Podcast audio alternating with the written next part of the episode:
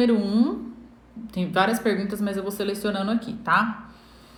E aí, é, até agora, é, nas próximas lives, quem sabe vai ser meio que surpresa. Quem quiser participar da live aqui comigo, é, eu vou estar tá chamando de surpresa, a gente pode conversar sobre o assunto que vocês quiserem. Lembrando, quem não se inscreveu no nosso canal, se inscreve lá. Eu vou subir um vídeo amanhã para vocês falando sobre depressão e ansiedade na íntegra, como que funciona isso e como você pode ter o autocontrole sobre isso, né? Sobre síndrome de pensamento acelerado, que é a ansiedade, e sobre a depressão. Bom, Paula, pergunta número 1. Um. Fui para uma balada e vi o crush dançando com várias e me provocando. Ao final da noite, ele me procura para ir embora com ele. Isso me deixa mal. Qual a primeira atitude que uma mulher de alto padrão tomaria? Primeiro de tudo, negaria o pedido, obviamente. Né? Uma mulher de alto padrão jamais nessa vida aceitaria uma atitude infantil dessa. Ele, te, ele vê dançando com várias, ele tá querendo chamar sua atenção, tá querendo te provocar e tá conseguindo, né? Porque você ficou chateada. Então, lá, tá me provocando, no final da noite ele procura vir embora. Mas jamais aceitar. E uma outra coisa também de contrapartida aceitar, aceitar ser é, resto, né? Pra eles isso é resto. Então, assim, eu tô procurando algo melhor, tô procurando uma oportunidade melhor, eu não encontrei, e aí eu sei aonde eu encontrar a pessoa que vai aceitar o meu convite a qualquer tempo. Então, ali, neste pensamento dele, na, na cabeça dele, ele já tem algo que está muito seguro. Se eu não encontrar nada melhor, vai aquela mesmo. E se você, aqui não menciona, né? Se você já está acostumado a aceitar ou não, se quiçá, se esse convite foi aceito, você está realmente se colocando muito para baixo. E aí você está tendo, você está se aprisionando emocionalmente com um cara desse. Então, é assim, a gente até brinca, né? Eu fazer o detox, não responder, não ligar mais. Ah, mas eu quero responder, tudo bem. Ah, oi, fulano, não, eu não eu não, não quero mais, eu não, não vou, enfim. Você falar, nossa, mas por que? Você sempre aceitou, então. Eu resolvi decidir que agora eu não quero mais, eu não aceito mais as coisas comigo. Eu sou muito de clareza, né? E eu acredito que a comunicação tem que ser clara para vários tipos de relacionamento, que seja relacionamento de amizade, relacionamento é, familiar, tem que ter comunicação clara. E com o homem não tem, com o homem não se fala entre linhas. Então, é, se o cara de repente manda uma mensagem dessa fala, olha, eu não vou mais e se for para você lembrar de mim todas as vezes final de noite, é, você pode imediatamente excluir o meu número do, celu do seu celular, para eu não precisar fazer isso. E toma vergonha na sua cara e não me manda mais mensagem. Eu sou mais direta assim, né? Então, a resposta é não. O convite nessa proporção não se aceita. Mulher de alto padrão, ela é prioridade em todas as ocasiões. Ai, Paula, mas você está se colocando muito em cima de um pedestal, mas é isso mesmo. A gente não pode aceitar nada que seja menos, porque nós não merecemos ser menos, nós merecemos coisas de alto padrão, tá ok? A pergunta número 2. Você sempre fala sobre nos afastar de pessoas, ou melhor, deixar elas partirem. Se não, espera só um pouquinho. Perdão. Você sempre fala sobre nos afastar de pessoas, ou melhor, deixar elas irem se, se não são verdadeiras. Como posso trabalhar a minha mente para não me cobrar tanto de alguém que se afastou porque quis? É, ontem eu até publiquei isso nos meus stories e falei o seguinte: as pessoas que estão ao meu lado, as pessoas que têm convivência comigo, elas sabem que é, se elas estão comigo, elas têm a minha lealdade e a minha sinceridade. As, os seus amigos, o seu amigo, tem que estar com você pela sua lealdade, sinceridade e sua reciprocidade. Se isso não está acontecendo e mulher é muito intuitiva, se afasta. Então, é, eu, eu parto do princípio seguinte: ah, se eu for me comunicar com a pessoa, for falar para a pessoa, olha, aconteceu isso, isso, isso, é, eu não estou gostando disso, e você sabe que a pessoa vai partir para a ignorância, eu não sou de falar, tá? Então eu prefiro deixar no estar, deixar no ar e não comunicar, e não chegar e falar, olha, tá acontecendo isso, tal. Mas perceber a situação, perceber aquilo, aquilo que eu falei para vocês é o seguinte, pensa comigo assim, ó, como se fosse uma bola e aqui é sua zona de conforto. Dentro do centro tem uma zona de medo. Todas as vezes que a gente sai, dessa, dessa zona de conforto, a gente entra para uma zona de medo. Na zona de medo tá ali o que a gente acha que é solidão, o que a gente acha que não tem mais amigo, que as pessoas não gostam da gente. Enfim, tem todo esse tipo de comunicação que nós temos com a nossa mente.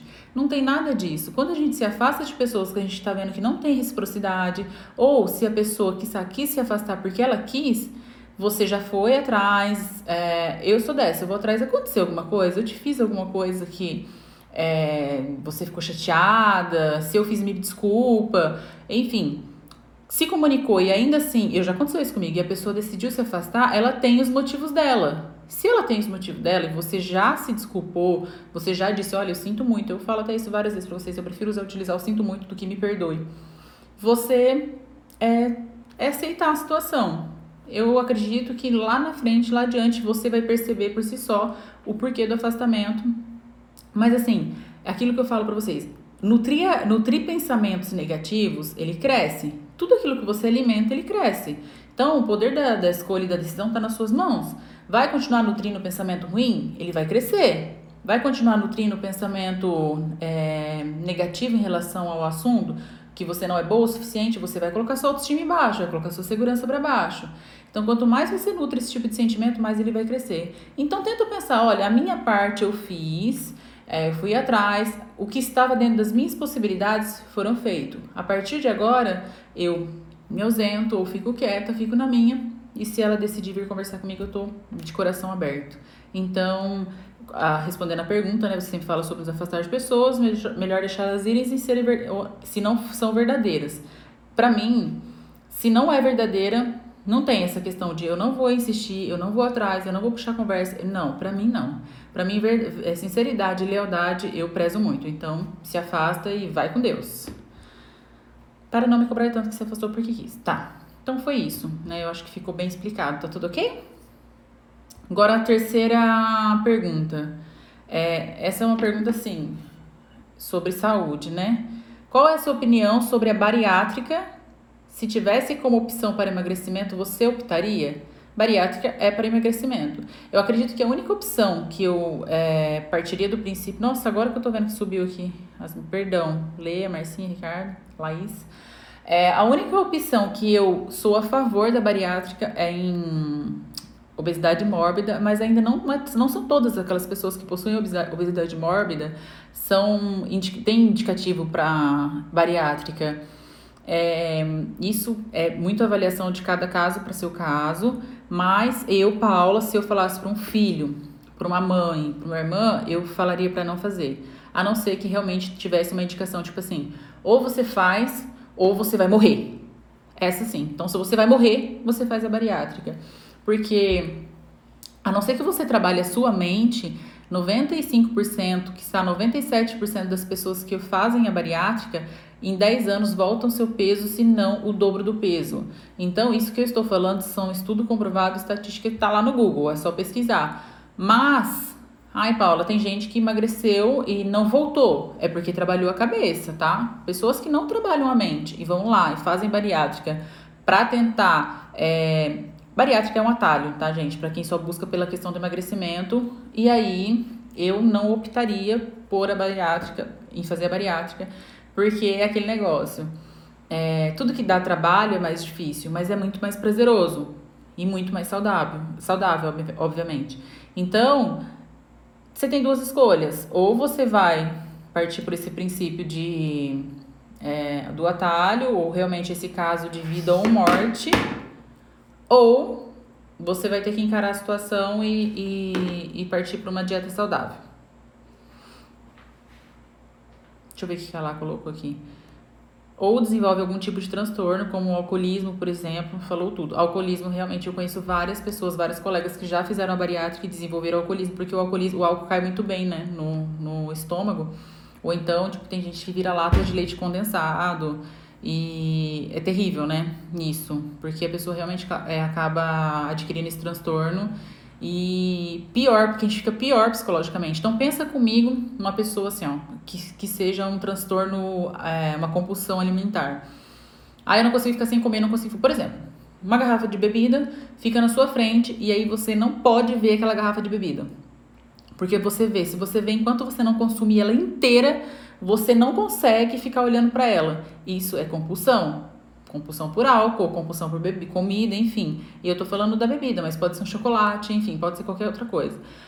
Mas, e compulsão é muito mais ainda fundo. É, se você não tem o controle da sua mente, com a bariátrica, às vezes é a mesma coisa. Tenta comer, comer, comer, porque ela não trabalhou a mente, e aí ela vai passar mal, porque ela vai vomitar.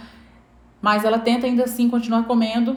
E aí, imagina o psicológico da pessoa, como é que não fica? Nossa, meu Deus do céu. O psicológico vai lá pra. Né, a pessoa fica mais transtornada ainda porque ela não tá conseguindo fazer. Agora vamos para a terceira pergunta que eu respondi a pergunta até que rápido, então vai dar para responder mais. Vamos lá. Adoro essa! Bloquear aquele cara que você gosta, mas não deu certo. Você acha que é sinal de imaturidade ou infantil? Eu não sou a melhor pessoa para responder isso, né? Porque eu eu sou mais radical, né, gente? Então, assim, é, não é que são N motivos. Primeiro de tudo, por que não deu certo? Por infantilidade sua? Ou porque realmente a pessoa decidiu partir e você não tá aceitando? Então tem N coisas aí. Por exemplo, aqui, ó, isso tá entre, é, tem correlação ali com a pergunta número 1. Um. Então, tipo assim, ah, o cara tá ali me provocando, pá, eu vou lá e bloqueio. Não dou nem satisfação. O cara sabe.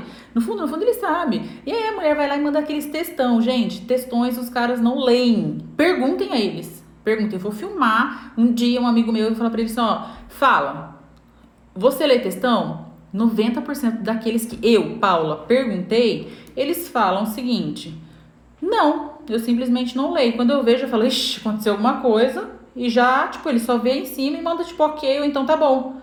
Ele falou, o quê? Aquele monte de texto. Então a comunicação tem que ser clara e objetiva. Não tem que ficar mandando N textão. E aí bloquear sim. Eu não parto do princípio de bloquear. Eu excluo o número, paro de seguir e segue o baile. Ai, Paula, mas aí ele tá fazendo isso ou fica me mandando mensagem. Eu sou daquela que ignora a mensagem. Mandou? Puxa pro lado, exclui e acabou. Se a pessoa tá insistente e me pegou de irritado, eu já cheguei a mandar áudio. Olha, é o seguinte, é, eu não sei se você percebeu, eu não tô respondendo suas mensagens, então tá ficando um pouco chato. Eu acho muito deselegante e inconveniente ter que te bloquear. Então eu gostaria que você parasse de mandar mensagem. Eu faço assim. Partindo do princípio que eu sou 880, né? Então, eu sou daquelas que. Ah, deu, deu. Se não deu, vida que segue. Duas coisas não me fazem voltar atrás, né? Quando eu sei, eu sei que a pessoa mentiu para mim, e falta de lealdade. Eu não volto atrás nesses dois quesitos, seja amizade, seja relacionamento, eu sou bem criteriosa com isso. Então, neste caso, se não foi isso, eu falei pra você, se resolveu partir, tipo, ah, o cara simplesmente se afastou e não falou nada, Paulo, que é o que a grande maioria faz, então eu não bloquearia, eu só deixaria de seguir, porque se é algo que te faz mal e aquilo que te faz mal você tem que se afastar, em qualquer situação da sua vida. Então, neste caso, eu não bloquearia, é, eu deixaria de seguir, enfim, se viesse falar comigo, você tem que repensar muito bem isso antes, se vale a pena. Vamos para a quinta pergunta, depois eu vou entrar no assunto só para falar dos vídeos que estão no feed. Quando nem sua família acredita em seu potencial e sempre te deixa para baixo, como deve, devo agir? É, eu postei, acho que foi ontem ou essa semana, o seguinte: todo mundo tem o direito de desistir de você. Todo mundo. Porque você não controla o que as pessoas querem. Mas você não tem o direito de desistir de você. Você é a única pessoa que não tem o direito de se abandonar.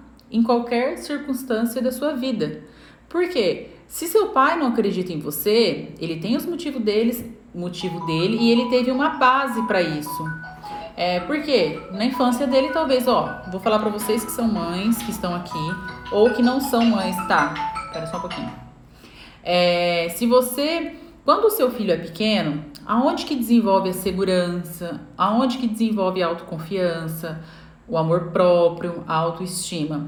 Se seu filho é pequeno, por exemplo, ele tá lá brincando no parquinho e tal, aí você pega e fala assim pro seu filho: Vai, João, pelo amor de Deus, não tá vendo lá o Pedro? Nossa, o Pedro tá conseguindo, você não, vai logo, faz isso, não sei o quê. Essa fala, quando você se comunica com ele nessa proporção, você está implantando nele e está começando desde cedo a aguçar, a nutrir nele a inveja. Então tá nutrindo inveja. Oi, oi, Carol. Tá nutrindo inveja. Você tá nutrindo nele a falta de amor próprio, a baixa autoestima, a insegurança. Por quê? Porque na cabeça da criança, inconscientemente ou até conscientemente, conscientemente, ela não presta, ela não é boa o suficiente, porque o João é melhor que ela. Então ela vai crescer olhando para aquela criança, amiguinha dela, que ele é melhor que ela. Com o desenvolvimento da fase adulta, ela vai se achar um bosta. Ela vai achar que ela não é boa o suficiente para tá em determinado cargo. Então, quando alguém chega na fase adulta e fala para ela assim: "Não, eu tô te contratando para isso e tal". E aí a pessoa fala: "Olha, não ficou do jeito que eu queria". Ela já coloca assim na cabeça dela: "Tá vendo? Eu sabia que eu não era bom o suficiente. Não, eu não consigo. Não, eu não consigo". E com tudo que eu nutro, aquele negócio que eu falei pra vocês, se eu nutrir um pensamento de que eu não consigo, eu não vou conseguir. Podem fazer o teste. Isso que eu tô falando para vocês é afirmação mesmo. Então, é, se eu falo assim, e aí, isso que eu tô querendo dizer, se seu pai de repente não acredita no seu potencial, é porque ele foi alimentado com esse. Ele foi ensinado, ou ele escutou muito isso de que ele não era tão bom. Se ele não é tão bom, ele não acredita que o outro seja também. Então deu para entender essa relação que eu fiz? Todo mundo tem direito de existir. Agora é o seguinte, em, em relação à família, ah, minha família não me apoia. Busque pessoas fora que tenham os mesmos objetivos e os mesmos propósitos que você. Então eu posso, eu tenho o direito de escolher os meus amigos. Eu vou escolher amigos que têm os mesmos propósitos que eu para me alavancar. E eu falo assim: se numa mesa você for o mais inteligente, você está na mesa errada. Porque tem que ter troca. Tem que ter pessoas que te ensinam o tempo todo. Então, esses dias eu escutei um amigo falando assim: Ah, tem fulano que, tipo, ah, não aprendo nada com ele, sei lá. É amigo assim, pra ficar sentado só conversando. E eu acho legal. Eu falei, não, comigo não funciona assim. Eu tenho que estar com alguém que vai me ensinar alguma coisa, que vai ter troca. De alguma maneira eu aprendo. Gente, a gente aprende com Uber o tempo todo. A gente aprende com uma empregada doméstica. A gente aprende com pessoas que são donas de casa. Mas a gente aprende. Isso não é menosprezar nenhum cargo, nenhuma função. Eu tô falando para vocês que às vezes as pessoas se acham mais do que as outras pela sua intelectualidade, mas a experiência de vida, ela ensina muito mais que muita intelectualidade. Então a gente tem que aprender a ser humilde, a interpretar esse pensamento de nossos pais, porque é difícil, difícil porque eu também aconteço de rebater, de discutir. Não existe família perfeita, não existe. Assim como a minha não é, a sua também não é. Então, tentar interpretar que o meu pai não acredita em mim, meu pai não acredita no meu potencial, eu vou desistir, você está sendo fraco. Você está desistindo de você. Você está sendo, que sabe pior que ele, porque ele vem de uma cultura diferente da sua. E você precisa entender que você está aqui para evoluir, ainda mais que ele. Gente, eu falo que na nossa época, na época dos nossos pais, não tinha esse acesso que vocês têm ao Google. Não tinha esse acesso que você está tendo aqui agora vendo meu vídeo. Não tinha o acesso de ver vídeo de outras pessoas e ao mundo né, que nós vivemos hoje de overdose de informações. Então, é assim. É, tudo que os nossos pais são foi porque alguém nutriu algum sentimento com eles anteriormente. E do mesma proporção os nossos avós, do mesma proporção os nossos bisavós. Você está aqui para evoluir, você está aqui para trazer evolução para o seu filho. Se você não tem filho, você está aqui para trazer evolução para as pessoas que convivem com você. E você está aqui para trazer evolução para o seu pai. Então pare de de repente querer provar o, que, o seu conceito, o seu propósito e prove fazendo aquilo de forma prática. Eu posso ser melhor. Vitimismo não vai te levar adiante. Ficar se é, olhando para a vida do outro e achando que a vida do outro é melhor que a sua também não vai te levar adiante. O que a gente tem que entender é que a autorresponsabilidade cabe em todos os campos de nossa vida. Você precisa se autorresponsabilizar o tempo todo. Ah, fulano largou de mim por causa disso. Primeiro que ninguém larga porque não é lixo. Segundo, você fica o tempo todo jogando culpa no outro. Será que você não teve um pouquinho de culpa sequer? Então a gente precisa pensar um pouco mais nisso. Autoresponsabilidade, deixar o vitimismo de lado, assumir que para eu ter uma vida diferente do que os meus pais me deram, eu tenho uma base de educação. A gente tem que agradecer pela base de educação que nossos pais nos deram. E a gente vive exatamente o momento que a gente precisa viver. Ponto. Se você está vivendo esse momento hoje, é porque alguma coisa você precisa aprender com ele. Se você não aprender, você não vai sair desse momento. Então tem que aprender e evoluir. Deixa eu ver aqui, ó. Interessante, nunca tinha pensado por esse lado. Eu percebo que essa questão de troca na sala de aula, às vezes acho que eu aprendo mais do que ensino. Pois é. E ainda assim com crianças, né? Sejam bem-vindas, meninas. Nelise, Bárbara, Arro. É aquele negócio, ninguém dá o que nunca teve. Exatamente. É... Eu posso dar o que eu não tive, mas eu preciso estar no processo de evolução.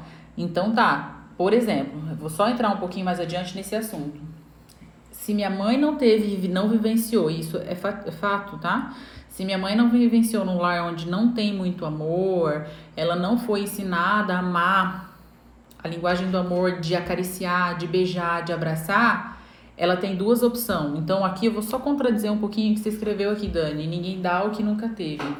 Dá sim. Por quê? Porque se eu não tive um lar estruturado, então eu não posso dar um lar estruturado para os meus filhos, se eu não tive um lar de amor, então eu não posso amar o, o outro ou dar um lar de amor, então aí é que eu falo, a gente precisa pensar o seguinte: se minha mãe não foi, não teve essa essa afetividade de forma muito exacerbada, ou seja, exposta, ela tem duas, dois, duas opções. Ou ela vai se rebelar e vai fazer isso ser diferente na vida dela, ou ela vai repetir o padrão e passar aquilo que ela aprendeu para o outro.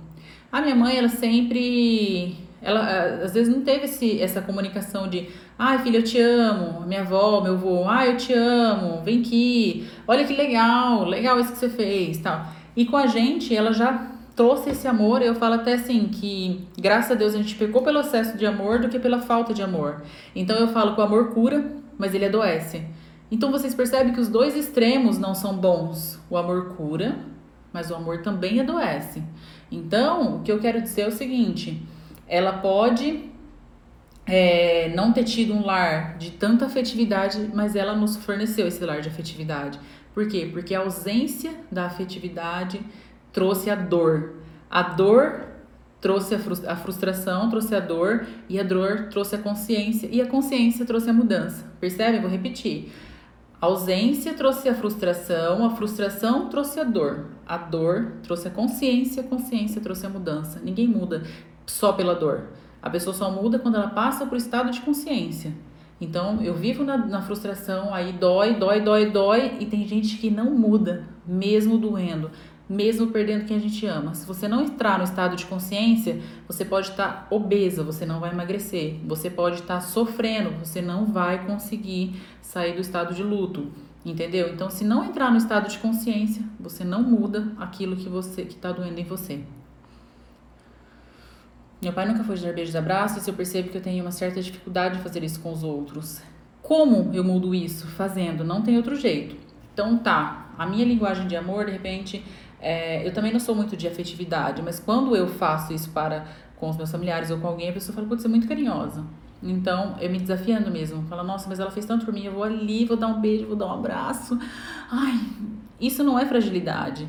Isso é você mostrar o quanto você é forte, o quanto você consegue superar as suas barreiras e seus desafios.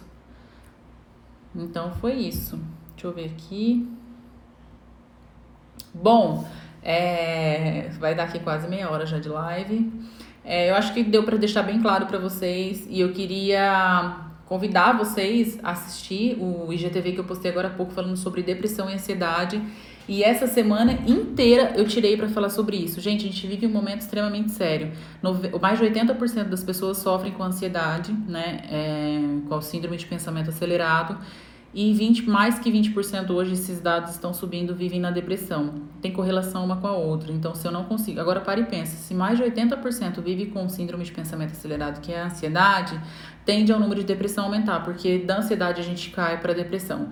Então, eu vou falar muito essa semana como você ter o autocontrole. A gente vai entrar em vários tópicos de como melhorar isso. É tapa na cara o tempo todo, mas é isso que é bom, né? Se lembra uma coisa: mudar dói. E aí, então que doe sempre. Para mim é isso. Eu só mudo na, na dor. Então que, que, que a dor seja constante na minha vida. Então tudo na nossa vida, é, eu falo assim que a gente tem que sempre olhar o lado bom e o lado ruim. Então se a dor traz mudança e evolução, que doe sempre. Então a gente tem que aprender a abraçar e a digerir a nossa dor e trazer a nosso favor.